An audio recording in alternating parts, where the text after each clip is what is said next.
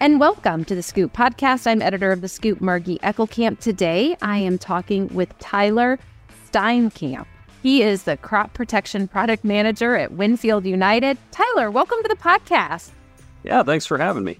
So, Tyler, I have had a couple of folks, a couple of your colleagues with this title on the podcast. Happy to have you on. Now, you're based in Iowa. So, tell me a little bit about your role at Winfield United. Yeah, so I'm based out of Marion, Iowa. Cover the states of Iowa and Missouri, and and basically what my role is is to work with our product development folks uh, within Winfield United and our field staff um, to bring new products, new innovation from that research point of view over into the sales side, and then also we do a lot of education, a lot of uh, training with our own sales group, along with uh, some of our retail owner members as well. So, if you had to say, what was your biggest takeaway or what was the biggest lesson learned from 2023? From 2023. Well, boy, that's a hard one. I, I would say you, you have to be somewhat flexible. Uh, and, and, you know the, the magic term in agronomy is always it depends, right? And and that's that was definitely the case in 2023. You know, usually within the states of Iowa and Missouri, we usually have one weather pattern that kind of dominates the the whole state, and and we end up uh, getting kind of a consistent. Hey, it's it's a little wetter than average, or it's a little drier than average. Well, this past year it was all about location, location, location, right? So we're almost real estate agents at that point, but uh, it was all about the location and and so when I'd get a call and you know somebody'd have a question, I'd, I'd ask to figure out where they're at because sometimes it was really hot and dry in their in their part of the state, or there was other areas that actually had a fair amount of rain, and so I think it was all about being able to adapt to the environmental conditions that we saw. Yeah. So you've got this role with Winfield United, and you're serving folks in Iowa and Missouri. How did you get your start in ag retail and what really drew you into this sector of the industry? So I, I started out uh, actually as an intern for Winfield United uh, under Steve Barnhart, and, and, a lot of people in Iowa will recognize that name. He was a great, great mentor and boss there, and and he eventually did retire. But I, I started out uh, underneath him and working with him, um, learned a lot throughout the years from him and uh, started to pick up a lot of stuff. Worked into this role within Winfield United more as the uh, agronomy role initially, and then into this role as well. Uh, and basically started by uh, just learning as much as I could, and then you know getting really good at at uh, disseminating that information and teaching others, and and bringing um, all that information out. And and personally, I think one of the biggest areas of uh, focus that we can have in increasing yield is actually just getting proper education out there and, and teaching farmers how to get to that next level of yield. Yeah. So, Tyler, if you had to say, what's your favorite part of your job? My absolute favorite part is around the training and and teaching somebody something that they they maybe didn't know before, right? And and if I can do that one thing, that right there is my my favorite part of the job. And you know, it, it's interesting over the years, it, it's changed a little bit, but realistically, the the biggest competition I have against against some of that is just the technology, right? Everybody's on their phone, everybody's doing things. And so the the part of the challenge for me is just figuring out how can I do something in a way that the one nugget that that person wanted to take home to help their farmer uh, or maybe their retailer to better their yields or better their their crop production that's the one thing they took away from my meeting or my my training session. And that's that's key there for me. If you had to pick a favorite subject matter that when farmers or retail agronomists that you work with, when they have that agronomic aha moment, which one is the most empowering to you? I like it all, but I'd say killing weeds is probably my favorite. Um, just because usually it, it's a little bit more black and white, which works better for me. You know, I usually Now, I've had a couple water hemp surprise me, but usually I know whether a water hemp plant's going to die or not. There's been a couple that come back from the dead, and I call those zombie weeds. But um, that's that is one thing, yeah, that that kind of goes outside of that line.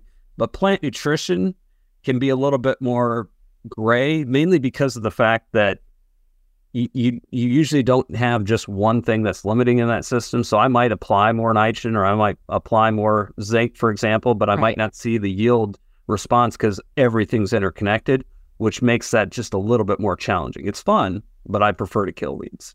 Yeah, I'm immediately getting visions of zombie weed illustrations in my head. But so, Tyler, I mean, in working within your footprint, what what take the temperature. What are what are folks saying about next year? What's the outlook for 24?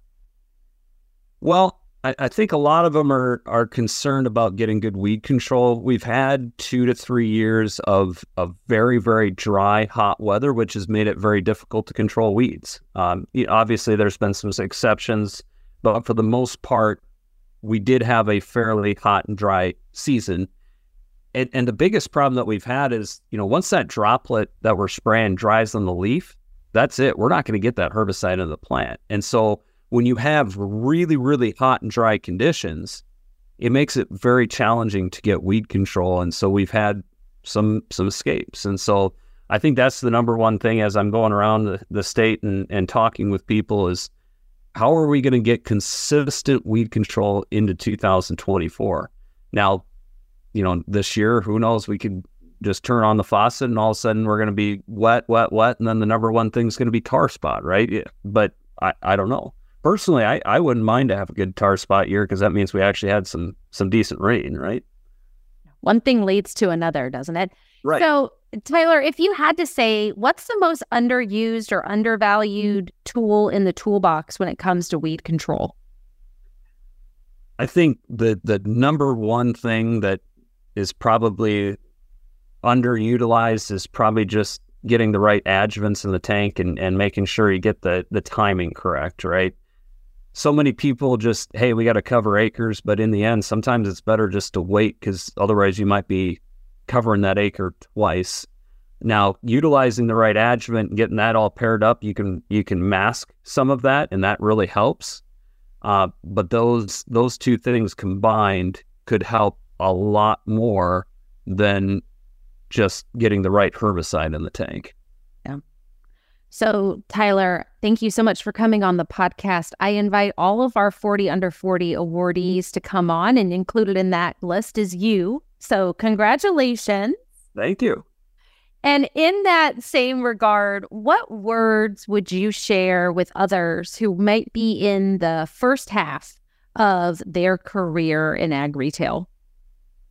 I would say, you know, as you start to grow into your career, you know, you can't be everything to everybody. Um, and, and sometimes you just have to make sure you're the best at, at uh, certain things and get out there and, and keep talking with farmers because the, the, more times than not that you can be out there uh, talking to farmers instead of pulling an anhydrous tank or, or doing that kind of thing, um, that's going to be key. The other thing that's gone a long way in my career is you got to set up some boundaries because you, can get burnt out very, very quickly in this industry, right? You're always going to the next season, right? You got to sell seed and you got to sell chemical and you got to uh, pull anhydrous tanks or you got to uh, spread fertilizer and oh heck, they're behind on operations, they're behind on, on dumping grain.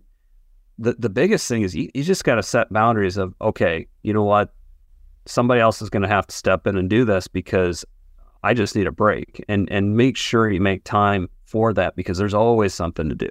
Yeah. Well said. Well said. So Tyler, I like to wrap up each interview with three kind of lightning rod questions or lightning round, not lightning rod, lightning round questions.